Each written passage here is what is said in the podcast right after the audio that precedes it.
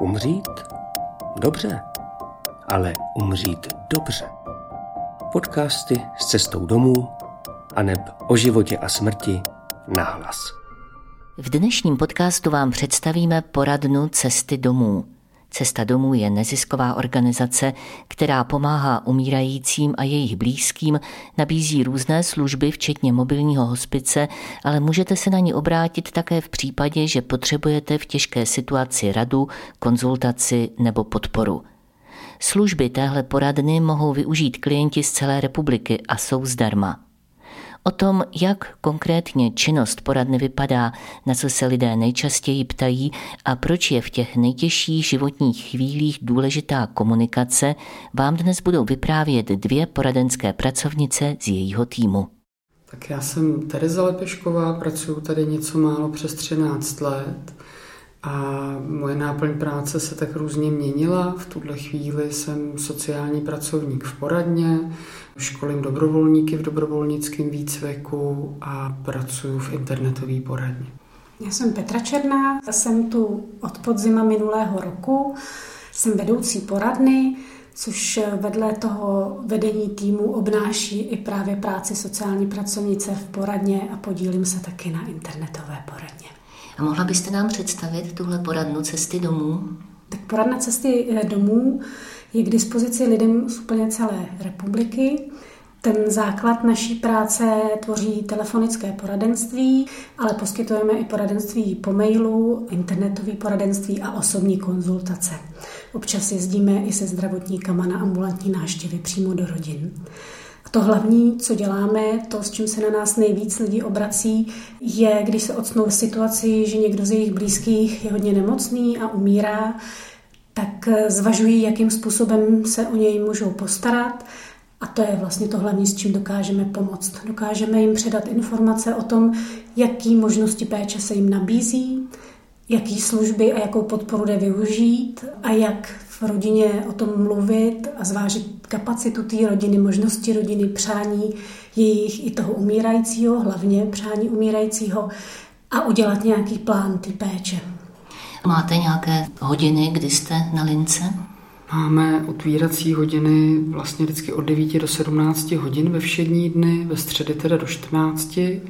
Na službě obvykle jsou dva pracovníci, to znamená, když by volali tři lidi najednou a s nikým se aktuálně nepropojili, tak my potom voláme zpátky i na ty nepřijaté hovory. V podstatě všechno jde vyřídit po telefonu. Lidi, kteří upřednostňují ten osobní kontakt, tak se domluví, objednají třeba na osobní schůzku kde výhodou je, že můžou dostat třeba materiály tištěný do ruky, zároveň, když někdo třeba nemá tu možnost, tak posíláme i poštou na druhý konec republiky, nebo hledat, co zde poslat jako mailem, nebo máme publikace, které jsou v listovací verzi na tom issue webu, takže jsme schopni nažduchat do mailu i různý jako odkazy a užiteční kontakty, takže dá se to hledat jak a ta služba, která je na telefonu, na lince, to jsou školení pracovníci, terapeuti nebo sociální pracovníci, kdo tam je? Jsou to sociální pracovníci a všichni máme výcvik v krizové intervenci. Jak vypadá takový den ve vaší poradně? Kolik vás je? Celkově eh, v poradenském týmu je nás sedm, ale sloužíme po dvou. Z pravidla se střídáme vždycky dva dopoledne, dva odpoledne, aby nikdo nesloužil úplně celý den, protože už to pak bývá náročné. Máme tam eh, dva telefony se sluchátky, a telefony zvoní a my zvedáme. Sedíme v takovém open spaceu, ale vedle pár kroků od nás máme několik konzultačních místností, že když zazvoní telefon, tak se tam s tím zavřeme, aby bylo úplný soukromí a tam probíhá ta konzultace. Jak může třeba dlouho trvat taková konzultace telefonická? Někdy pět minut, někdy jde čistě o informaci, máte teďka postele a dá se vypůjčit a řekneme ano máme nebo nevíme, kolega v půjčovně je ten, kdo tuhle informaci vám umí podat a tady je na něj číslo. Takže to jsou někdy telefonáty v řádu jako minut a někdy jsou to dlouhý podpůrný hovory nebo i krizový a ty jsou třeba pak hodinu, někdy i díl.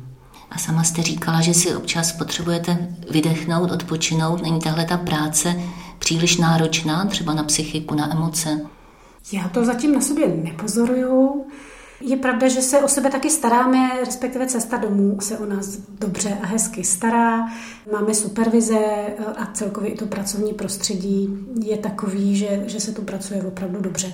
Takže je to fajn a navíc, přestože se eh, často nebo vlastně stále setkáváme s tímhle s tím docela těžkým tématem, tak eh, to, co dokážeme pro ty lidi udělat, eh, je tak dobrý, že to vlastně vykompenzuje možná tu zátěž a celkově, celkově já to teda takhle nevnímám.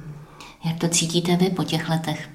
Asi ne moc rozdílně. Jo? Myslím si, že kdybychom se o sebe nestarali, ať už právě v rámci organizace nebo každý osobně tím, jak o sebe dovedeme pečovat individuálně, tak eh, by to asi vypadalo jinak. Když se nám někdo řekl na kurzu, že pomáhajícím profesím je doporučováno co sedm let měnit jako pozici, a tak si říkám, že já jsem ji vlastně změnila zhruba čtyřikrát v rámci jedné organizace a uvědomuju si, že i to je důležitý. Mít tu práci barevnou, vidět v ní smysl, mít pořád nějaký svůj lakmusový papírek, že pořád mluvím s klientama citlivě, laskavě, nespěchám, jo, jsem s nima v jejich tempu, tak to jsou věci, které třeba beru hodně vážně a snažím se jich všímat, abych měla pořád jako kontrolu nad tím, jestli se se mnou neděje něco, co se se mnou dít nemá. A pojďme tedy k těm nejčastějším dotazům, s kterými se na vás lidé obracejí. Proč vám nejvíc volají? Volají právě v situaci, kdy před nimi je péče o jejich blízkého, který umírá a potřebují se poradit vlastně s tím, jak na to. Já bych začala asi od toho, že moc důležitý je v rodině mluvit otevřeně o tom, co se tam děje. Lidi často říkají, já se bojím, že to zabalí, když mu řekneme tu pravdivou informaci. Ale ta otevřenost a ta přímá komunikace otevře ten prostor pro to, aby se spolu opravdu domluvili o tom, jak kdo si to představuje, jaký má kdo síly, jaký má kdo kapacity a jak to můžou udělat. A potom právě, když už jakoby vědí, mají jasno, tak můžeme mluvit o tom, jaký jsou možnosti a jaký jsou služby. Ještě jedna věc je, že ten pečující by rád to téma třeba otevřel nebo cítí, že by měl. Jo? Rád je asi silný výraz, ale třeba cítí, že by to bylo důležitý, ale ten nemocný nemusí se na to cítit a řekne třeba, hele, ať si tady přijdou teda ty lidi z toho hospice, ať teda nemám ty bolesti a můžu dobře dýchat, ale nebudu se tady bavit o ničem a pak podepíšou třeba i souhlas s péčí, aniž by ho četli jo, nechtějí o tom prostě nic víc vědět. Tak pak s nima mluvíme o tom, že i tyhle věci mají nějaký vývoj v čase a že co je teď, může být za dva týdny třeba jinak, ale taky nemusí. Co mi přijde důležitý říct těm lidem, že když otevřou ten prostor a řeknou, jo, tak teď se o tom bavit nechceš, ale když budeš chtít, já jsem tady a když se na to budeš cítit, tak se k tomu můžeme vrátit a můžeme se do toho tématu pustit. A pokud jde o tu první otázku, kterou asi každý, komu umírá někdo blízký, každý si ji položí, zvládnu se o něj postarat? Umíte na tuhle otázku odpovědět někomu, kdo vám zatelefonuje a vy jste ho nikdy neviděli, neznáte ho? My na tuhle otázku odpovědět nemůžeme, protože na tu otázku si musí odpovědět ta rodina nebo ten volající všichni sami. To, co my dokážeme pro ně udělat, je provést vlastně tím zvažováním. Trošku jim naznačit, eh, co je potřeba brát v úvahu, kde naopak jsou zdroje, najít ty zdroje v té rodině, ale třeba ve službách v okolí a začít si to nějak eh, skládat. Ale tu odpověď eh, my nedáváme, musí si ji najít. Ale můžete dát odpověď na otázku, co je možné třeba udělat pro to, aby ten umírající měl ty poslední dny, týdny co nejlepší v rámci možností. To znamená i ty praktické věci, třeba různé kompenzační pomůcky, pomoc organizace, která by mohla do toho vstoupit. Jsou asi, nebo je nějaký obecný spektrum informací, včetně služeb, nějakých postupů, toho, co je možný obvykle doporučit, nebo toho, co se obvykle lidem osvědčuje. Zároveň vždycky bereme v potaz individualitu každé té rodiny a té situace, v které se nacházejí a taky toho, že mají svý eh, síly a já vždycky s nima mluvím o tom, že řetěz je tak slabý jako nejslabší jeho článek a ve chvíli, kdy se víc třeba pečujících podílí na té péči, že je potřeba si otevřeně říct, kdo má kde jakou hranici, jo, co je ještě přijatelný, co je přijatelný a možný, když pomůže nějaká služba. A někdy najdeme, že i kdyby tam byly čtyři služby, tak vlastně je tam někdo, kdo třeba má opravdu jako hodně velkou obavu. A pak je směřujeme třeba na ty lůžkové zařízení. A někdy se ukáže, že to ta rodina strašně potřebuje zkusit a pak se uvidí a využijou toho, že mají ty informace, zvážejí s tím nemocným, jestli je ochoten vpustit pečovatelky nebo třeba jenom ten mobilní hospic a nikdo další teda přijít třeba nesmí tak podle toho, jak se to pak podaří nastavit, jak to v praxi začne fungovat nebo ne, dojdou k tomu, že třeba po týdnu řeknou a dost a využijeme lůžkový hospic, anebo si řeknou, to není tak hrozný, to vlastně docela dobře jde a už se tolik nebojíme a tady nám pomáhá tahle služba s tím a tam to s oním a nějak to vlastně celý jde. A mohou se u vás informovat eh, ti volající i na nějaké konkrétní věci spojené třeba s administrativou, která dovede tu rodinu k tomu mobilnímu hospicu? Určitě ano, to děláme často, jednak eh, informujeme o službách cesty domů a pomáháme i s vyplňováním žádostí o tu péči, ale v souvislosti s takovouhle péčí se objevuje celá řada další administrativy, například eh, žádosti o příspěvek na péči, vlastně celkově finanční zajištění té péče, protože většinou to znamená, že někdo, eh, kdo třeba pracoval, musí si buď zkrátit úvazek, případně dočasně tu práci úplně omezit a tak. A ten finanční výpadek je samozřejmě v rodině znát a i tohle je potřeba předem promyslet a připravit se na to. Náš sociální systém poskytuje různé možnosti nějaký kompenzace výpadku příjmu.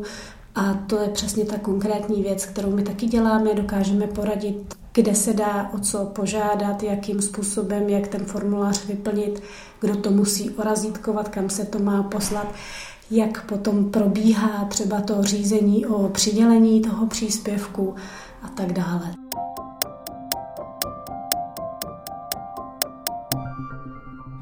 Co lidé potřebují víc, ti volající nebo ti, kteří navštěvují vaši poradnu? Potřebují víc tyhle praktické rady anebo nějakou i podporu, že je vyslechnete, že jim poradíte, jak se s tou situací vyrovnat? Bych si asi netroufla to odhadovat, který hovorů je víc nebo míň. Jo, že jsou dny, kdy má člověk pocit, že po čtvrtý opakuje, jak funguje mobilní hospic a že jsou pečovatelské služby a podobně. A pak je zase den, kdy volá jeden plačící, volající za druhým a je potřeba ty lidi nějak jako opečovat, spevnit, zjistit, co je na tom tak děsí a trápí a je to víc o těch podpůrných hovorech.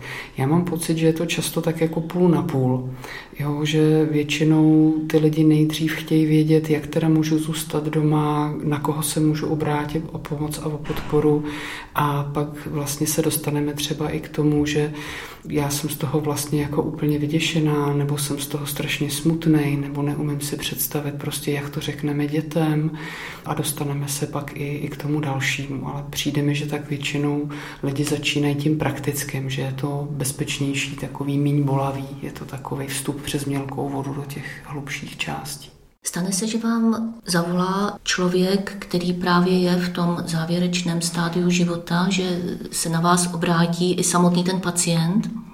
Ano, to se nestává tak často, ale když zavolá takový klient, tak buď to má hodně jako porovnaný, že přesně ví, co by rád do budoucna pro sebe měl za péči a kde a tak dále. A samozřejmě s ním se ten hovor vede trochu jinak, než když volá ten, kdo potřebuje tu péči o toho blízkého zajistit a je to v něčem těžší, v něčem snažší, protože mluvíte přímo s ním. Někdy je to o velkých emocích, kdy ten člověk třeba poprvé s někým, kromě lékaře asi ošetřujícího, mluví otevřeně o tom, že ví, že umře, že ví, že umře v nějakém horizontu týdnů, měsíců, a vlastně plánuje, co by v tom čase ještě teda rád buď stihnul, nebo zažil, nebo jak by chtěl, aby ten závěr života vypadal a jak se toho dá teda dosáhnout a pak často dojde i, i na to, že ty emoce nějaký je potřeba upustit kolem tohohle povídání. Takže ano, stává se to. Co radíte pečujícím, kteří mají pocit, že už tu situaci nedokážou zvládnout dál? Máte i pro ně nějakou konkrétní radu nebo psychickou podporu? My se hlavně často setkáváme s tím, že ty pečující na sebe málo myslí toho, že v centru jejich pozornosti pochopitelně je ten umírající a oni si myslí, že na nich teďka nezáleží, oni musí jenom vydržet a všechno to zajistit. A my se vždycky snažíme jim dát najevo, že na nich záleží v podstatě především, protože jenom pokud budou mít dost sil, tak eh, to dokážou upečovat. A pokud jim ty síly dojdou, tak tu péči už nebudou moc poskytnout. Takže se snažíme s nima otvírat ty témata a motivovat je, aby o sebe pečovali, aby rozkročili, rozložili tu péči eh, na víc lidí, využívali ty služby, aby si dělali čas pro sebe, aby na sebe mysleli. Často odvětí na mě teďka nezáleží, tak mluvíme o tom, že právě velmi záleží. A v případě, že vlastně dojde k tomu, že ten pečující už je vyčerpaný, ale vlastně k tomu ani nemusí dojít. Vždycky se snažíme motivovat, aby měli připravený nějaký plán B, záložní plán, právě pro případ, že se něco zkomplikuje nebo už to bude dlouhý a náročný, tak aby měli připravené řešení, ke kterým pak můžou přistoupit v klidu, aby rychle v nějakém stresu se pak neřešil. To znamená, řeknou si, zkusíme to doma, a uvidíme a mohou mít e, současně s tím klidně podanou žádost do lůžkového hospice a vědí, že když to bude náročný, tak je naprosto v pořádku třeba zvolit ten e, lůžkový hospic. A hodně důležitý je, myslím si, že hodně jako je znát úleva, když o tom s lidmi mluvíme, jim říct, že to jejich rozhodnutí, jakým způsobem budou pečovat, není konečný že je to prostě první krok, je to pokus, oni chtějí dělat maximum toho, co dokážou a vždycky je úplně v pořádku to rozhodnutí změnit a vydat se nějakým jiným směrem v té péči, což znamená v našem případě většinou od té domácí péče k nějakému druhu péče pobytový. Což může být pro toho pečujícího nebo blízkého člena rodiny třeba další trauma, že jakoby nedokázal mamince dosloužit.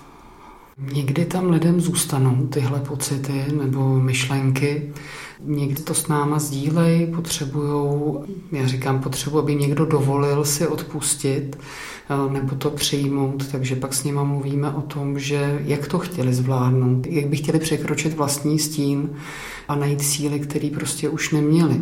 Jo? Nebo někdy si vyčítají, že zavolají třeba záchranku, protože se leknou nějakého prostě symptomu, který najednou se objevil a úplně zapomenou, že mají v zádech nějakou hospicovou péči a zavolají prostě tu rychlou a ten člověk tam třeba zemře druhý den, tak jsou z toho jako smutný, nebo zvolej teda tu nouzovou variantu toho lůžkového hospice a pak třeba se ukáže, že za dva dny tam ten člověk zemře a říkají si, kdybych to věděl, tak bych to ještě ty dva dny jako doma zvládl. Tak s nima o tom mluvíme, že to prostě opravdu jako někdy nejde odhadovat a že je důležitý, že ten člověk věděl, že udělali, co mohli a víc opravdu nemohli.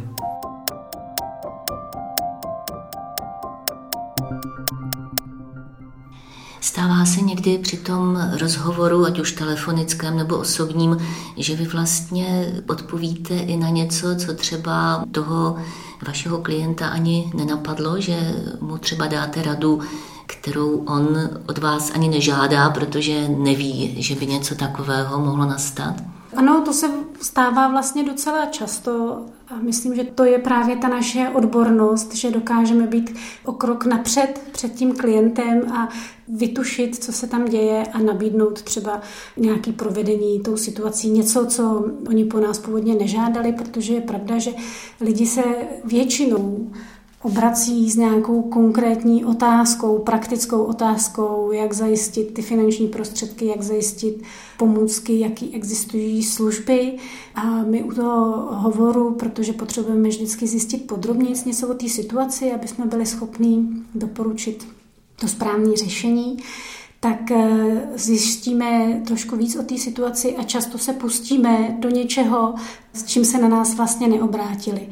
Často se to právě týká té tý otevřené komunikace v rodině, toho rozhovoru o konci života s tím umírajícím. A do toho se prostě pouštíme, děláme ten krok a nabízíme, vždycky jenom nabízíme, že můžeme mluvit třeba o tom, jak s tím umírajícím mluvit otevřeně o tom, co se děje a co si přeje. Nebo nabízíme, když už vytušíme, že možná opravdu jsou to nějaké poslední dny, tak reagujeme otázkou, že můžeme vysvětlit, co se může dít, jak to může vypadat v těch eh, fázích, čeho můžou být svědkem. Nabídneme, že jim to můžeme vysvětlit, provést je tím, aby třeba se předešlo nějaké situaci, která je zbytečně vyleká a tak. Myslím si, že tím dokážeme někdy třeba i pomoct, eh, že nezavolají tu záchrannou službu, protože ta věc, to jsou různý třeba změny dechu a tak dále, vlastně ty lidi už nevyleká, protože vědí, že se to může dít a pomůže jim to vlastně dokončit tu péči doma, tak jak si jako přejí. A do tohohle my se pouštíme, aktivně se do toho pouštíme, ale vždycky s velkým respektem a vlastně do toho vždycky vstupujeme tou otázkou. Můžu vám říct tohle, vysvětlit, chtěl byste to slyšet? A velmi často vlastně se stává, ano, to bych rád, i když původně vlastně nevolali s touhle s tou otázkou. A jsou i situace, kde vy prostě neumíte poradit nebo pomoci a co potom? Takových situací není mnoho, ale když se nějaká taková objeví, tak eh, klidně vlastně řekneme, že to je něco, co musíme zjistit a bereme si třeba číslo, že zavoláme zpátky nebo že pošleme ty věci e-mailem. Jo, to jsou někdy věci, na které nenatrefujeme tak často. Jako když se někdo zeptá, jak zařídit pozůstalost po podnikateli, tak přemýšlím, jestli jsem to někdy za těch 13 let řešila, ale samozřejmě, kdyby se někdo ozval, tak eh, si asi vemu nějaký čas a, a zjistím to a naposílám to třeba e-mailem. Když to jsou věci, kde nejsme jistí, jak eh, postupovat, třeba v těch jednotlivých krocích, jo, když je to, nevím, nějaký odvolání na úřadě a podobně, tak eh, to může asi vypadat podobně a tam zase máme kolegy třeba z toho podpůrného týmu, který s tím mají víc zkušeností a můžeme se poradit a ty informace pak předat, jak jsou. A obracejí se tedy na vás lidé i v té chvíli, kdy už ten jejich blízký zemře a oni třeba řeší nějaké problémy spojené s praktickými záležitostmi po jeho smrti? Taky se to stává, i když to je taky méně častý, než když se připravují na tu péči nebo ji akutně potřebují poskytovat. Jedna část těch otázek se týká toho, co se může dít nebo děje, nebo co je potřeba udělat eh, v tom okamžiku té smrti nebo krátkou dobu po ní. Tak tím taky dokážeme províst, eh, protože eh, jsou nějaký úkony, které je nutné udělat a dokážeme na ně připravit a říct, co se dá dělat. Potom co se týká delšího času po tom úmrtí, tak protože my v poradně poskytujeme i poradenství pro pozůstalé nebo provázení pro pozůstalé, tak ty telefonáty se často právě týkají toho, že ten volající pozůstalý je zahlcený tím smutkem, tím truchlením a vlastně si neví rady, obává se vlastně sám o sebe, jestli to prožívá tak nějak ještě v mantinelech normálnosti a s tímhle s tím se setkáváme docela často a tu podporu pro pozůstalí nabízíme i opakovanou, i osobní, i telefonickou, i skypovou, takže umíme poradit i s tímhle s tím.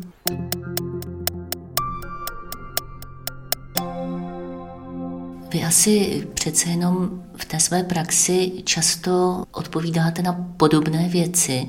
A často jsou to asi dotazy, které jsou kladeny v takové velmi emočně vypjaté situaci, atmosféře. Jak to děláte, abyste neodpovídali jako nějaké paní z call centra? abyste si udrželi tu empatii a abyste zároveň po každé vlastně řekli to, co je potřeba. No děláme to tak, že se po každý snažíme opravdu plně soustředit na ten konkrétní hovor a naladit se na ty volající lidi. Každý ten člověk, každá ta rodina jsou rozdílní, mají svůj vlastní příběh, takže i když je to samozřejmě podobné, tak to nikdy není úplně stejný. A to je asi ten základ. Takže se snažíme jako jít s těma lidma, jít tou jejich cestou a provést je tím, ale hodně jako dbát na to vnímání té individuality. Přesto asi máte představu o tom, co by bylo vhodné říct, nějaké kouzelné formulace, které mohou pomoci. Máte něco takového? Moc, myslím, teda za mě možná opraví, ale kouzelné formulace v podstatě asi nejsou a opravdu nefungují. Ta základní naše cesta je poslouchat. Poslouchat ty lidi, adoptávat se, pozbuzovat je k tomu mluvení, aby nám prostě o tom řekli, to je vlastně to hlavní, co děláme. Až překvapivě často vlastně neposkytujeme úplně konkrétní rady, ale jenom posloucháme. A narážíte na to třeba právě při téhle komunikaci, že je vlastně v tom současném moderním světě, často je to společnost sekularizovaná, tak narážíte na to, že je to téma smrti prostě pro lidi hrozně těžké nebo tabu dokonce, že si s tím nevědí rady to je asi něco, co je tak tou společností protkaný, že jsme zaměřený na, na ten kult mládí a, a těch věcí, co k tomu patří, ale přijde mi, že vlastně to hnutí paliativní a hospicový se dostává víc jako na oči a, a k uším lidí a snad i k lékařům, aspoň mám ten dojem a vznikají paliativní týmy v nemocnicích, takže mám pocit, že ta cesta k tomu tématu se otvírá už vlastně na místě, kde ty lidi vyslechnou poprvně tu špatnou diagnózu, případně špatnou prognózu.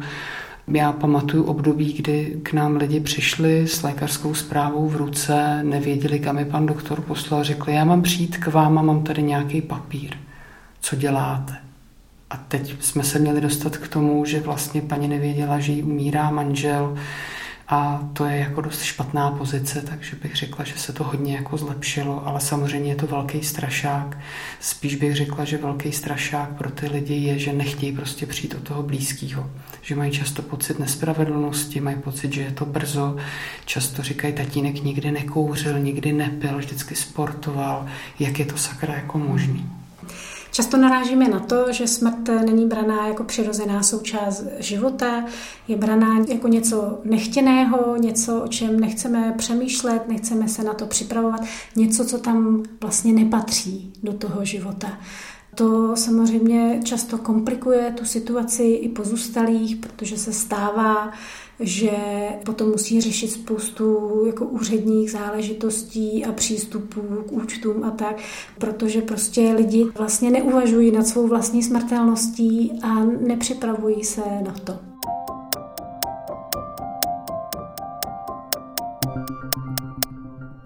tak už jsme říkali, že vlastně vaše poradná funguje na několika úrovních, několika způsoby. Když byste měli třeba konkrétnímu klientovi doporučit, jakým způsobem konzultovat svůj problém, tak je na to nějaká obecnější rada, kdo má zavolat, kdo má raději přijít, komu stačí podívat se třeba na internet? Já to s lidma řeším tak, jak jsou zvyklí a co jim víc vyhovuje. Obyčejně třeba starší generace raději přijde osobně, dělá si poznámky během té konzultace, vezme si ty papírové materiály a je to pro ně nějak jako bližší a pak si vlastně přepovídáme, jestli bylo dobře porozuměno a jestli dostali, pro co přišli.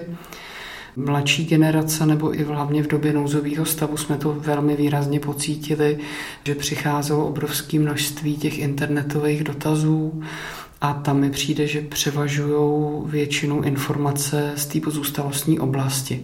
Nějak si to vysvětlují, že asi je pro ty lidi přehlednější, když vlastně mají písemně někde napsáno, jak teda si požádat o ten siročí nebo vdovský důchod, jaký náležitosti a jaký proces je to dětický řízení, když ta situace je taková a maková Takže asi záleží, komu co vyhovuje. Někdo zase takový rychlík, že potřebuje ťuk ťuk, tak jako věcně se zeptá na ty jednotlivosti, tak raději zavolá.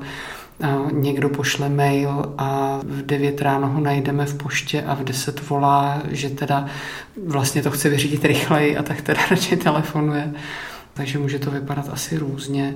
Důležitý asi je, že vlastně kdokoliv z celé republiky se na nás obrátí s tím, že potřebuje zajistit péči nebo právě o někoho přišel a potřebuje nějakou podporu, tak jsme schopní mu vlastně nabídnout ty kontakty nebo i třeba provázení po telefonu a nějaký eh, rady a informace případně odkážeme na kontakty v místě, kde ten člověk žije a kde by tu praktickou pomoc a podporu potřeboval. Jenom bych dodala, že určitě se snažíme víc vstříc eh, tomu, jak to tomu člověku vyhovuje, ten způsob komunikace, ale dá se asi říct, že možná nejužitečnější může být prostě zavolat, protože tam je ten prostor právě pro to povídání a doptávání a tak.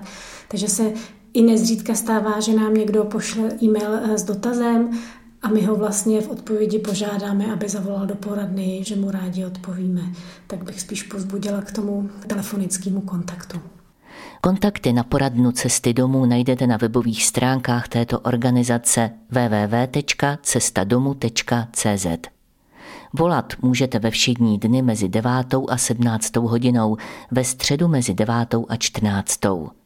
Telefonní čísla jsou 775 166 863 nebo 725 245 576. Podcast o poradně cesty domů připravili Hana a Libor Soukupovi. Umřít? Dobře, ale umřít dobře. Podcasty s cestou domů a neb o životě a smrti nahlas.